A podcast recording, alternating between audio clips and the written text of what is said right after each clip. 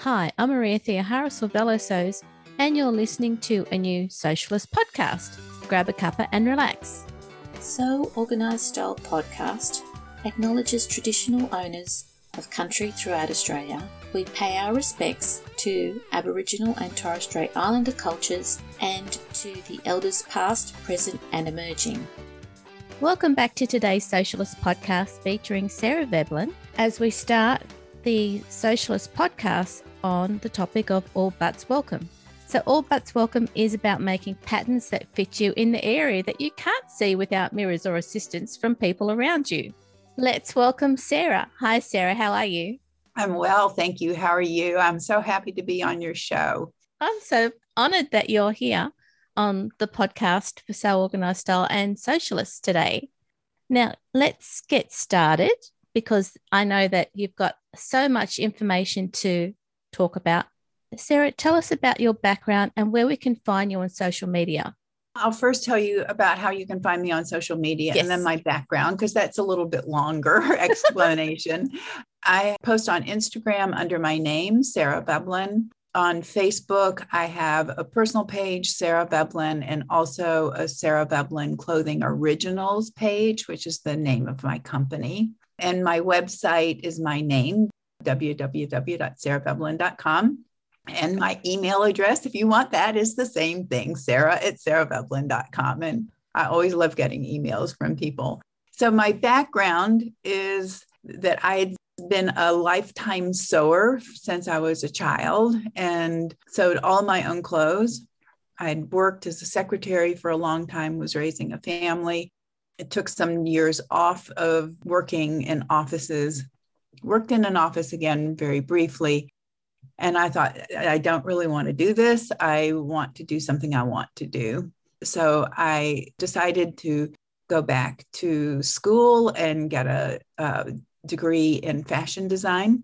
And at the time, my marriage was unraveling. And so I thought that I would change everything, I guess, and went back to school right as I was divorcing. And I already had a bachelor's degree. So in the States, I only needed to get a certificate in fashion design. I went to a local fashion school at Baltimore City Community College and my first couple of semesters were pattern drafting and flat pattern.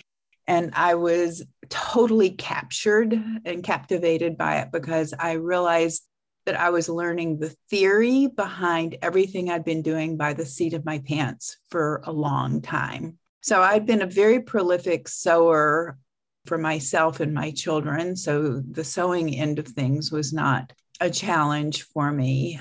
Learning about flat pattern was wonderful.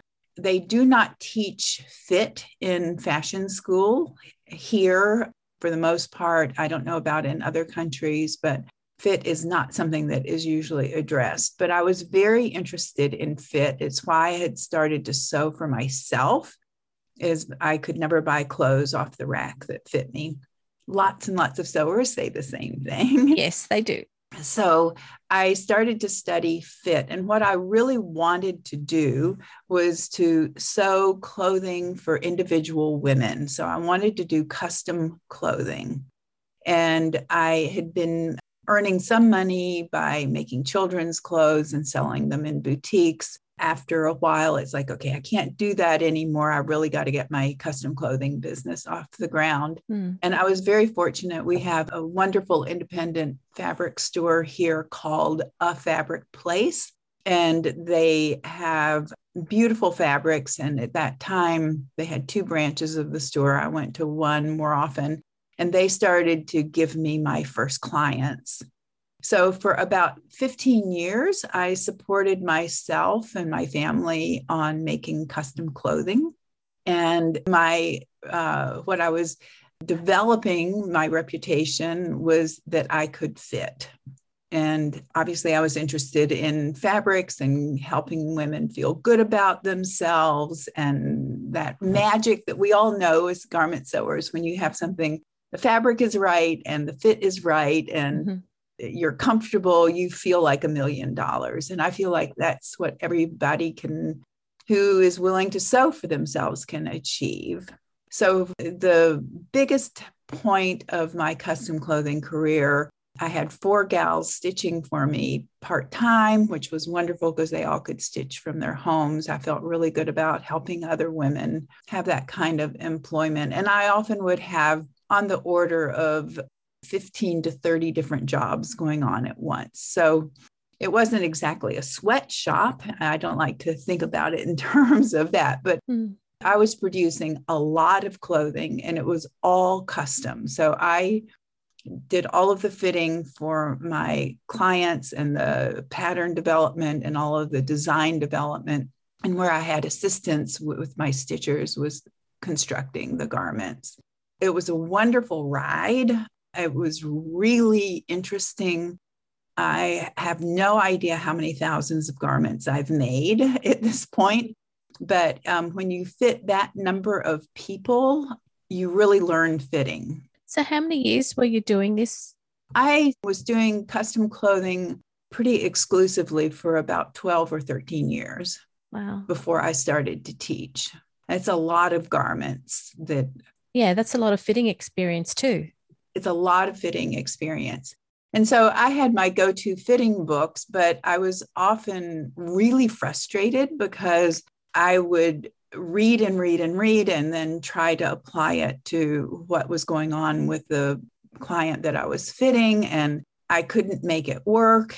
So I started to use horizontal balance lines, which are lines that are sometimes referred to in pattern making and also in draping and they are parallel to the floor in your garment. So if you think about a skirt, the hem is parallel to the floor, and then your HBL is placed up at the hip. And as I discovered, if you start to use your horizontal balance lines and really pay attention to them, they help you enormously in your ability to get a good fit.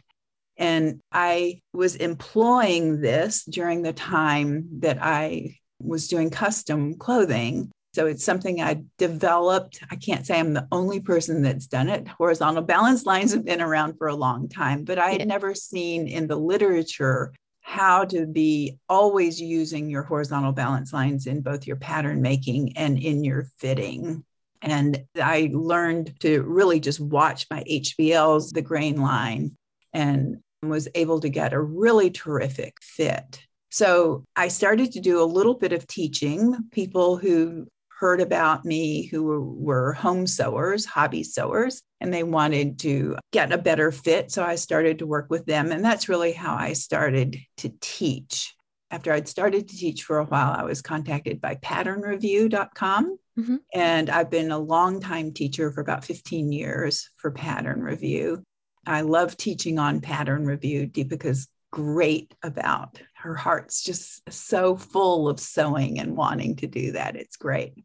So I've had a lucky ride in that I've gotten some nice contacts over the years. And a publisher who had done a book on pattern review tips was the company that reached out to me about actually first uh, revising a book about fit. And I said that I wasn't particularly interested in revising a book because most of the books are we know are out there about fitting you know that you have a triangle or a rectangular body or whatever and you're sort of your standard if you have a forward shoulder you do this if you have a sway back you do that and in my experience that gets you maybe 5% of the way to a good fit, maybe 10 or 15, but it doesn't really get you a really good personalized fit.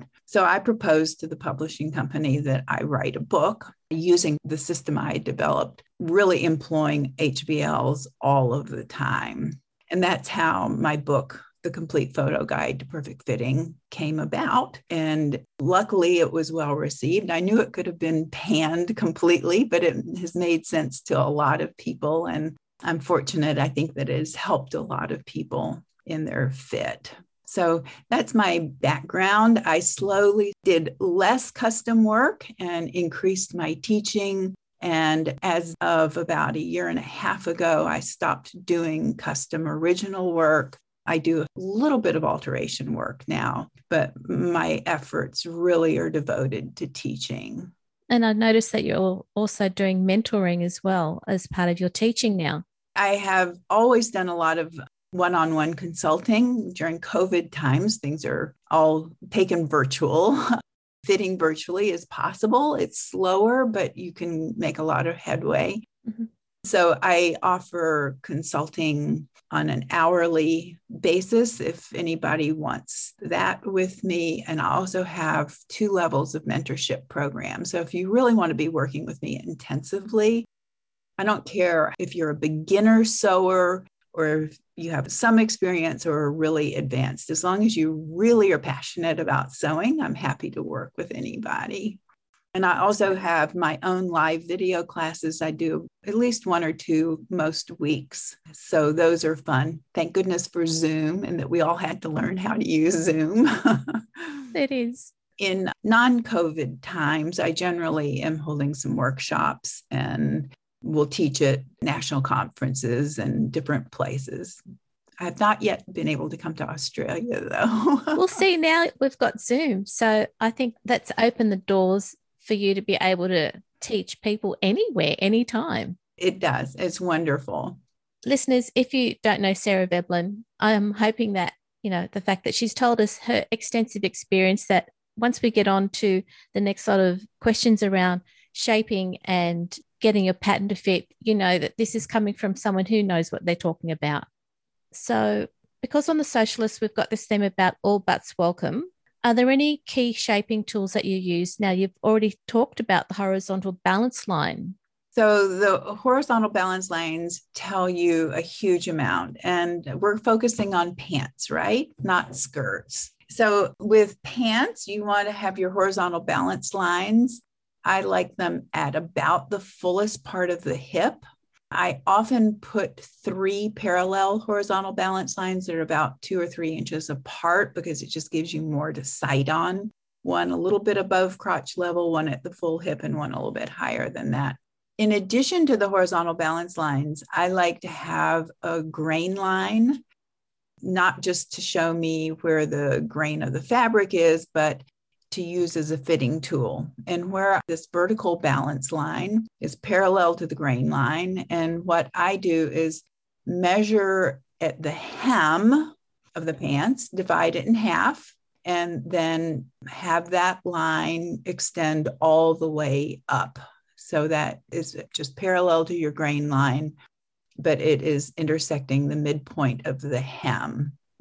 And that vertical balance line is going to give you just a huge amount of information if you can learn to listen to it and pay attention to it. So I am dedicated muslin maker. You can do a little bit in tissue fitting, but really the only way to get a beautiful, perfect fit is to be working in a muslin on the body. And I use both muslin and mock up interchangeably as terms of a fitting shell or a, a fitting tool, a toile, um, lots of different words for it. When you talk about a muslin, are you saying to do something in calico? It doesn't have to be muslin fabric. Okay. Um, it just is a light colored, inexpensive fabric because you're going to make for pants. Usually I make three to four mock ups mm-hmm. and sometimes more than that to, to work out my fit. And what my process is, is I'll develop my pattern or have my pattern and have my HBLs and my grain line. We've just talked about how to establish the grain line. Make a toile, have those lines on the toile so that you can see them easily. You want them dark enough that you don't have to be straining your eyes. And then fit. After a few fitting changes, usually in pants, that means three to four I like to transfer all of those changes back to my pattern, and then I'll make a new muslin or fitting toile. And the reason why I like this process is that in fitting, fitting a muslin on the body, the fabric is going to heat up a little bit due to the body and it's going to stretch. And what we want, or what I want, is to have my pattern represent what I can get out of new fabric. So I always feel like by making my change, transferring fitting changes back to my pattern tissue, making a new muslin. It's always a double check that those fitting changes were, in fact, getting me what I wanted. And so that's really getting effectuated. So I think nothing about making a new muslin. it's hard for some people if they aren't used to thinking that way. But after you get accustomed to seeing how much a fitting shell can tell you, you can get very hooked on it. Let me talk a little bit about what those HBLs and vertical grain lines are going to tell us about the fit of the pants. If the HBLs are dipping, typically they're dipping in the back. Mm-hmm. What we want is to have them. I'm talking with my hands, of course, nobody can see it, but you can. Uh, we want those HBLs level to the floor around the body. Typically, what happens for the majority of figures is the HBLs might dip at the back and usually more right at the center back, then sometimes they'll go around the side into the side part of the buttocks level and then they'll dip right as it comes to the center back crotch seam or center back seam. That almost always tells you that you don't have enough crotch length. And usually, what you need is a longer crotch extension. So it's not that you need more length at the waist, but you need it between your legs. So you need it at your inseam, make your inseam longer at the crotch seam. And that's going to let those pants kind of come back further and then come up around the buttocks. Okay. HBLs are low in the back. That's almost always telling you you need more crotch length. If the grain lines are curving out, so they start to down straight from the waist. And then as they hit the buttock, especially the low part of the buttock, they are kind of rounded out towards the side seams. And then this vertical grain lines might then go straight to the floor. They might be a little angled. That tells you that your pants need to get scooped, the famous scoop in the back crotch. Ah, yes. You can scoop your back crotch. I usually pin it first to see how much I need to scoop and where I need to scoop. If you're watching your vertical grain lines, what you are looking for is, you know, I'm showing you with my hands, but everybody can imagine it. You've got a curved area and you're scooping the center back crotch till they stand up straight. You don't want to scoop it so much that then they curve inwards towards center back. There's a limit to that. Scooping the center back crotch seam usually also lengthens it a little bit. It's not a huge amount, but it will lengthen it a little bit. So, in pants fitting, one of the things that I have found is that most of our adjustments are small. So, we aren't talking one inch, one and a half inch, and I talk in um, inches. I'm sorry. No, that's okay the US won't convert to metric, so I have never converted to metric. Um, so we're not talking big changes, we're talking small changes. In pants, I consider a three quarter of an inch adjustment a big adjustment. Often our changes are a quarter of an inch, three eighths of an inch. And believe it or not, but even an one eighth of an inch change can really affect the fit in your pants. So these are small increments. So these are the first things that I am really paying attention to. I want to try to get my HBLs as level as I can. And I want my grain lines in the front and the back to be nice and straight. Yep. And something that happens in the front a lot, I know we're talking primarily about buttocks, but what happens in the front a lot is we often have excess fabric between our vertical grain lines. And that involves scooping the front crotch. And that often involves that you also can shorten the front crotch extension. What happens for a lot, I'm, i love having you nod your head yes and say yes. It's like, no, because I, I go through that all the time so I'm not talking a foreign language at all. So part of what the rub of getting pants to fit is to get not only the total crotch length correct, but to get it in the correct proportion. Mm-hmm. And very often women need less crotch length in the front and they need more crotch length in the back. The other tools that I rely on very much to fit pants are darts. And darts are, I'm laughing because there is a sort of segment of the pattern review population that I've been giving some live Zoom classes for pattern review, and a lot of them have been about darts. And it's like, okay, Sarah's going to talk about darts again. I love darts.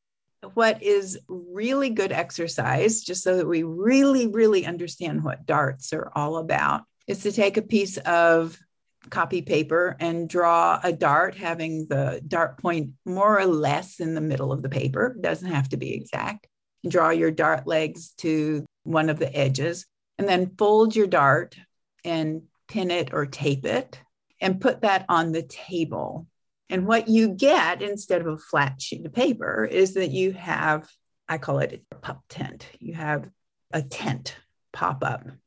And if you increase the distance between your dart legs, i.e., if you make a bigger dart, the tip of the teepee is going to be higher. Mm-hmm. So the more dart intake, the higher that teepee is. If it's only a small dart, it's only one of those tents that you have to put your head down to get into.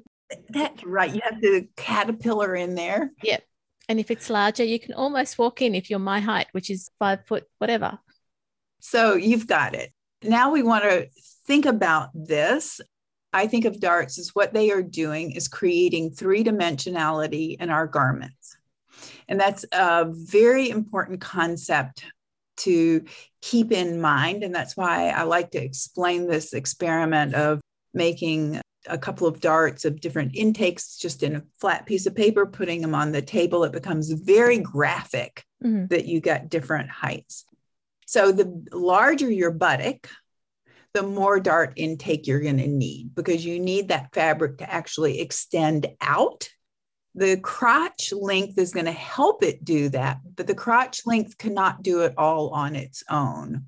And so we want to be thinking about the difference between the full buttock and then how small we're going up to the waist or large. I don't have a particularly small waist, so I'm always thinking, well, it's not much different, but it's a little bit different. So the dart is what's allowing not only to get the waist narrower, but it's also creating the projection of the fabric for the buttocks to sit within. So these are concepts I really like to think about and talk about. Now, let's think about in our piece of paper, let's have two dart points. And let's take that original dart intake and split it into two and we're going to make two parallel darts, or they don't have to be exactly parallel. We're going to make two darts with the equivalent of the same intake. And we're going to fold them in our paper and put our pup tent on the table. And what you're going to get is the sides of the paper are going to come up, and then you're going to have a flat plane across from dart point to dart point. So instead of coming up right into a upside down V shape, mm. it's coming up and a flat plane over to the other dart point and down.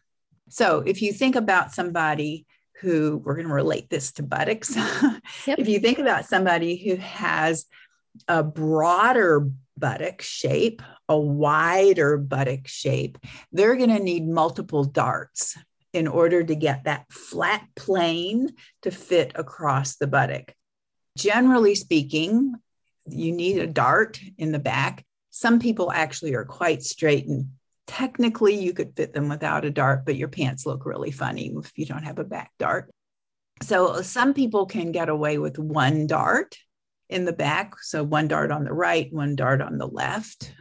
That's how I'm using the term. We have one dart on our pattern piece two darts in the whole garment. and so if you aren't terribly large buttocked and your buttock isn't wide, one yeah. dart will probably suffice. Whereas if you're you've got more space across your buttock, you will almost certainly want to use two darts so that you get that flat plane between your two dart points. In addition to that, women who have a high shelf hip, so that little extra padding on the side of the body, high hip, shelf hip, it's referred to as any number of different things. If you carry a little fluff back there, you might find that your pants fit better and are way more comfortable if you put a third dart in your pattern. That dart is usually going to have a very small intake because we aren't fitting the mass of the full buttock jutting out, but we're having just a little bit of darting to allow that little fluffy high hip area to sit within. So that dart intake sometimes it's a quarter of an inch total. So an eighth of an inch on each side of the dart. Sometimes it's three eighths. Rarely it's as much as a half an inch. But this little tiny dart can make a big difference in how comfortable your pants are. And they will tend to stay in place better because you're starting to create three dimensionality right after your side seam as you're going around the waist. You're, that's where you're starting that high dimensionality. Mm-hmm. That dart's going to be very short because it should not come down past the fluff area. And then you're going to have your other two darts. Those other two darts, I like to usually stagger them if I can. I like the one closest to center back to be longer the one closer to the side seam, I like it to be a little bit shorter than that because I think that creates visually a better line. And that's really all that is, is it's just a visually more pleasing proportion to our eyes to have those darts staggered. Darting is a huge thing. I've fit some figures where I've had four darts on each side some people will say, but I've never seen a pattern that has three darts in it. And I'll say, well, who cares? I mean, if that's what gives you a good fit and it makes your pants comfortable, why not do it? Exactly. I've seen darting on the back yoke of jeans as well. Mm-hmm. They look great on. They fit over the curves really well. That's exactly right. That's the tool that's making those pants fit over the curves well. And usually someone might say, Oh, I don't want to have darts on my jeans, but they're usually covered by the back pocket. So it's fine. Well, it's interesting to me too how many people uh, we have these preconceived ideas, and I think it's driven from ready to wear of what should be on a garment. Just because ready to wear doesn't use it doesn't mean that it's the best thing. To me, very often ready to wear is eliminating certain fitting aspects because it's in less expensive to make. In ready to wear nowadays, if you are buying a blouse or a dress, how often do you find a back shoulder dart? Virtually never. Mm-hmm. And most people benefit a lot by having a back shoulder or a back neck dart.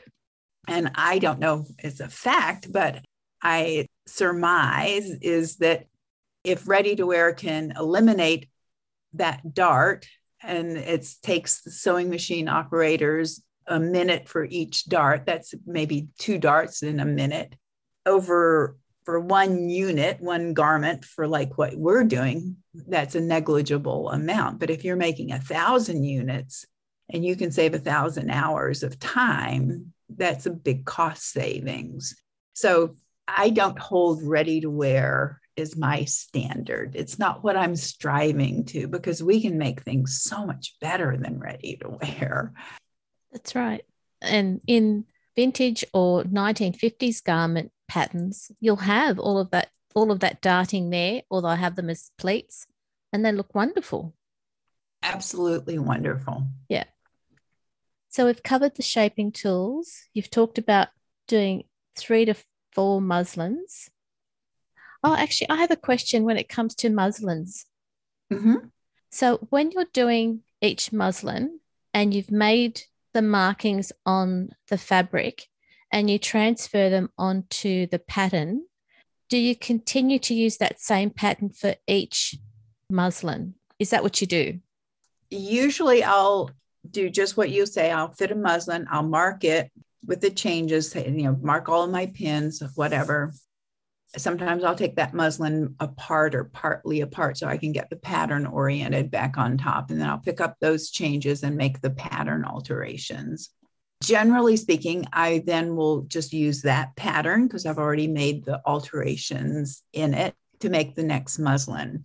At some point, in a lot of my garments that I'm fitting for myself or students. And when I was doing custom client work for sure, I would have so much tape and so many changes. It would be, oh, just looking at it would give me the heebie jeebies, but it'd be like, I don't know if I've lost any accuracy just because it's really hard with that much tape to keep your pattern absolutely flat. And mm. that's what a flat pattern is flat pattern because it's a two dimension. We don't want any darts that you just smash down and you hope that nobody notices that. You want everything to be perfectly flat. Periodically, when I feel like there's just too much tape or I've lost the accuracy, I've changed a seam so many times. Maybe it's that I can't tell where my seam is anymore. I will copy my pattern again. And when I do that, I'm very reliant on my rulers and my ruler work to get pretty lines. First of all, I want to make sure that my HBLs and my vertical grain lines, vertical balance lines, are absolutely perpendicular to each other. But then as I'm working on, say, the side seam shaping, because it often curves, in at the waist, curves out at the hip, and then curves in again at that upper thigh a little bit, going down to the knee. I'll want to take my time with my ruler and maybe even out some places that had gotten ragged looking. Mm-hmm. We can also, if we have time and you want to talk about it, we can talk about truing patterns and truing pants patterns because in the side seams, I have found that if, when I'm walking my patterns, if I have too many places I have to pivot, I don't get as pretty a result. And so I'm making an assumption here by using some of those words that you, everybody in your audience will know that. So when I walk a pants pattern on the side seam, I'm going to start at the hem and work my way up. And of course, our, the point of walking a pattern is you see those two, we're checking that the seam lines are the same length. And so the pivot is where they're kind of at different angles and you have to pivot one relative to the other. But I also pay attention to how many pivots I have because in pants, generally speaking, if I can keep my pivots to about three or four, I usually get a better looking pair of pants, especially on the side seam. Mm. So that I don't have a whole lot of like little jagged, jagged's a too strong of a word. But if you've had to pivot, say, eight times, it's almost like you have dot to dot, little tiny straight, straight is an exaggeration, but like a whole bunch of straight sections that then you're pivoting at. And what you want is a really long, slow, undulating curve. You want it very smooth. So that's when I copy my patterns because I've got too much tape on them and I feel like I'm losing accuracy. That's when I especially will pay attention to what my ruler work is so that I have these really nice long blends. And that's when you use the curved ruler? Yeah, I particularly like the styling design ruler, mm-hmm. but for pants, I very often will use a Variform ruler. Sometimes I use a hip curve. I don't typically reach for a hip curve nearly as much as I work with either the Variform curve or the styling design ruler. Okay. I'll put links to those rulers on the podcast blog post so that people can go to and find them. Great. Okay. I can say a few more things about truing the pattern. Yeah. So we've paid attention to the length of the side seam, and then you're going to pay attention to the length of the inseam. So on my side seams, I want them to be true, technically, absolutely the same length. I don't want one longer than the other. On the inseam, I want them either true, the front and back inseams to be the same length, or the back inseam can be a little bit shorter than the front, up to about three eighths of an inch you never want the front shorter than the back. You always want the back shorter than the front or the same length as the front. And when you are sewing that, if the back is shorter from about six or seven inches below the crotch seam, you're going to stretch the back. And sometimes people don't even realize that once they're sewing a muslin or a pair of pants, they don't even feel like the back inseam is any shorter than the front inseam because so much of that back inseam is on the bias. It's like there's no big deal there, but it's okay for that to be in a larger size up to half an inch, but quarter, three eighths of an inch. And then another aspect of truing is that you want to make sure that your crotch seam does not have a peak at the top of the inseam. So, what I do is have my, let's visualize having the front pattern on the table and the crotch is going towards the middle. Yep. And then you put your back on top of that. So your inseams are one on top of the other. Right. And you can only match them up for three or four inches at the top because then the legs are going to go off at a crazy angle. And you want your crotch seams lining up. And if you get a peak at the top of the inseam, you want to take that peak out. And so that from front crotch curve over to the back crotch curve, it's more of a flat plane. Now, that doesn't mean that it's perpendicular to anything. It's just that from that curve, one crotch curve over to the other, you don't want it rising or lowering in the middle. Rising, especially, is what you get when you're lengthening your back crotch extensions. But you want to take that out. For one thing, it's not comfortable. And also, it's going to make it look like your pants come up between your legs and then fold down rather than you want those inseams coming up to a point right up under the body so that you have an upside down V in the middle of the body rather than a W of cloth there. If they're going up, would you then take it out as in drawing a line or would you pinch it out? Just draw a line and adjust your seam allowances if you keep seam allowances in your pattern and cut off what is extra a lot of people get super nervous about this. It's a question I'm asked a lot. And I say, yes, really, truly, just cut that away. it's all right. Thank you, Sarah.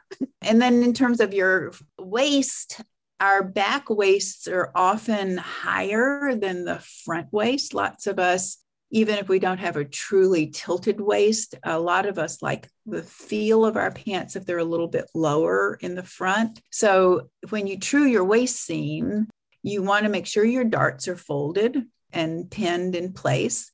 And the back, often from center back over to a little bit past the midway point, is almost going to be flat coming across. And then it's going to slowly angle down towards the side seams.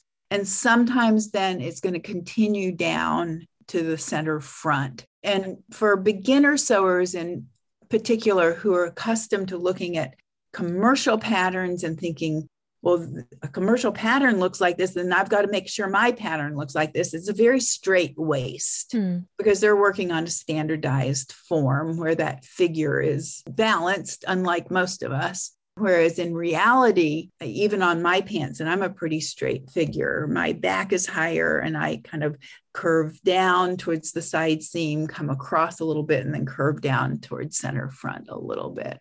The reality is, is when you're standing in pants, that's fine. But when you finally sit down, they'll drop at the back. A waistband can really help keep the pants in place. I use a facing most of the time. I have to make my pants a little bit tighter then because they will just drop. Pants are going to take up virtually as much room as they can get on your body. So if you have a waistband, and I always fit with an elastic around the waist, a tight piece of elastic tied around the waist. With seam allowance up above, or else I'll, once I know what the waist is, I, I might have a, a waistband on it, not a facing, but a band to hold it in place. If you sit and your pants drop a lot, it's that you need more back crotch extension. Okay. To give you more length between the legs. What's hard about pants for a lot of people is we're talking about the depth of the body, the distance between the front of the body through the legs to the very tip end of the buttocks to the other end of the body. And that's what's hard about pants is that three dimensionality that the side seams are relatively easy. It's that crotch length that's really important. So occasionally in pants, if they drop just a little bit, you can raise the back waist and that will give you what you need. But most of the time, if they're dropping an inch and a half, something like that, you need more crotch extension. You need more crotch length, and it's not at the back waist, it's down below through the legs that you need that. For me, if pants drop, when I sit down, if they drop about half an inch, five eighths of an inch, and they're comfortable, that's fine. It's hard to get pants that don't drop at all for a lot of figures if you want a tighter fitting leg. If you want a looser leg, then it's usually pretty easy to achieve. From talking to people now that you've been Zooming, have any of the people come up with ways of being able to see themselves when they're trying to fit themselves that they've told you about? Yes. And something that I recommend to people a lot.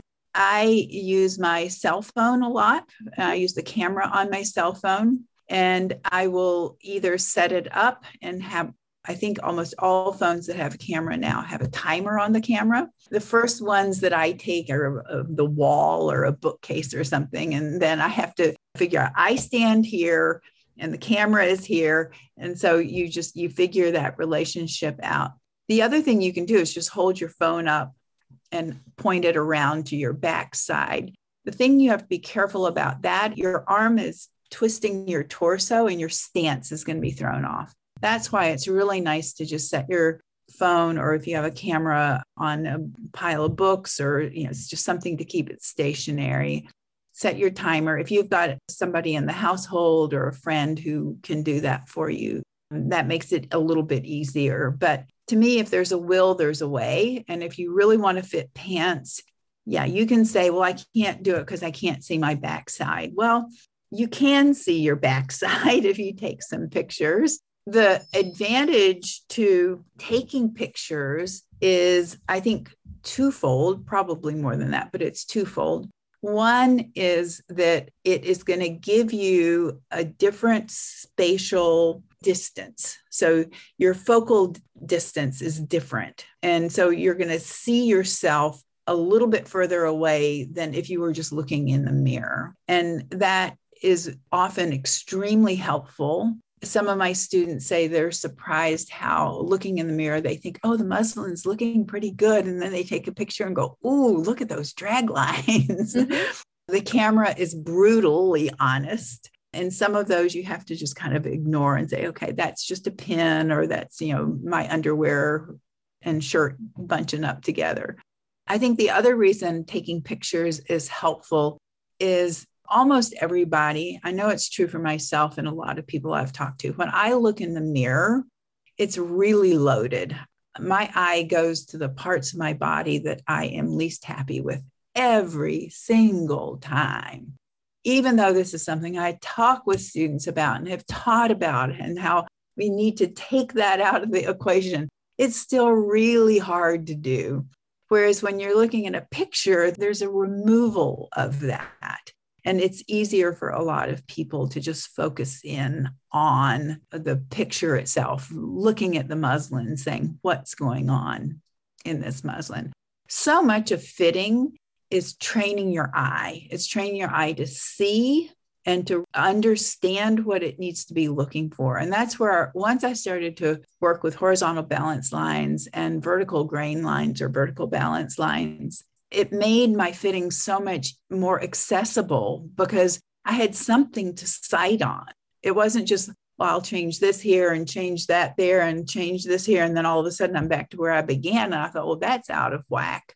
Whereas with your oh, horizontal balance lines and vertical balance lines, you've got a framework that you're fitting within. And it can be very helpful if you learn to utilize those. It's like you've drawn a grid on your pants. It's exactly right. Yeah. And I often refer to this as the fitting grid. In the Eureka Pants That Fit pattern, it, it's referred to as a fitting grid. And I have had some students say that in addition to the three HBLs in the torso across the buttock area, and around to the front. And the vertical grain lines, they find that if they put three vertical balance lines in on the back, three on the front, and maybe a couple more horizontal balance lines, it starts to really make like a grid on mm. your body and it can be easier to read. Such helpful information, Sarah. Oh, good. I always want people to uh, get as excited about fitting as I am. Talking about the, I have a couple of friends who will be uh, when in days when we could be together, we'd be sitting around in the evening after a workshop and we'd be talking about fitting. It's just like, oh my gosh, we're such fitting nerds. it's part of what we do as a sewist. You know, you can construct and do things you know whatever style you want. But if it doesn't fit people see that. They see what you're wearing. They don't see you. Yes i agree. And what we all would love to have is that wonderful synchronicity when the fit is right and the fabric is right and the style is right and uh, everything just falls in. And as i said earlier you put something on and you just feel like a million dollars in it. And to me that's important because when we feel that good about in our clothes, I think it helps us feel good about ourselves. And I think that allows us to be more creative or to enter into our creativity more easily. And I think it helps us interact with other people. We don't feel squirrely in our own body. You know, those days when you think, I cannot wait to get home and take off what I have on. That's a hard way to live. Whereas when you, if you're wearing things that feel really good on, it just makes everything else in your life, I think, uh, go even better. And I just so want men and women, but mostly I work with women, to find a place to be creative. And sewing garments is so creative. It is. And the skills from sewing can be applied in so many different areas and so many different interests. We're very lucky. Yeah. Are there any last words you want to leave listeners with? Making sure that they're able to fit their backsides better don't be surprised how long your back crotch extension is. um, and don't say that's impossible that mine's that long. Your body is what it is. And the point is to make a garment and a pat, develop a pattern that represent that so that you can look and feel your best. So try to take out of your mind what you feel like a pants pattern should look like and pay a lot more attention to what your fitting grid is telling you. And also, I think it's easy to get 90% of the way there on a pants fit. I think the last 5 to 10%, which almost always comes down to comfort, mm. is the hardest to achieve. And if you like a skinny pant, you're going to have to work a whole lot harder and do more renditions than if you like a fuller leg pant. We're just asking the fabric to do so much to come around a buttock and then get really narrow around the upper thigh. So think about what style of pants you want and maybe try something a little bit fuller leg. And if you get a good fit there and make some pants and that's comfortable, then I think it's an easier thing to say, okay, now what can I do? How can I shorten my crotch extension at the inseams to tighten those legs up? Also, back princess seams on pants can be an extraordinarily good fitting tool because you've got a seam going right there over the buttocks and you can add more dimensionality there by curving those seams out and they can help you take out some of that fabric that is loose on the back of the leg under the buttocks. Mm-hmm. But you can't take out too much because then you can't sit down or walk. So cocktail pants are great, but where you're at a cocktail party and you don't need to sit down. But most of us like to be able to sit and walk upstairs. So just be respectful in your mind or understanding in your mind that there are some limitations to what we can get unless we start to go into really stretchy fabrics. Yeah. Yeah. Thank you for those words of encouragement for people who are pretty much ready now to get started on their trouser fitting journey. I hope so. And thank you for having me. If I've encouraged just a small handful of people, I'll feel like I've done what I wanted to do. Listeners, you need to go to sarahveblen.com to get more information about what Sarah's doing. So thank you, Sarah. This was a blast. Thank you so much. And have a lovely day, listeners. This episode of Sew Organised Style podcast for Sewcialists was produced by me, Maria Theoharis, with permission of Sarah Veblen, soundbybensound.com. You can subscribe to Sew Organised Style podcast, but with an S, not a Z, on Apple, Spotify, Amazon Music, Google, Stitcher, and anywhere you listen to good podcasts. Post any questions you have on our website at soorganizedstylepodcast.com or on our Instagram account of Sew Organised Style or on our Facebook page. We look forward to joining you in your sewing room next time. Stay safe, everyone.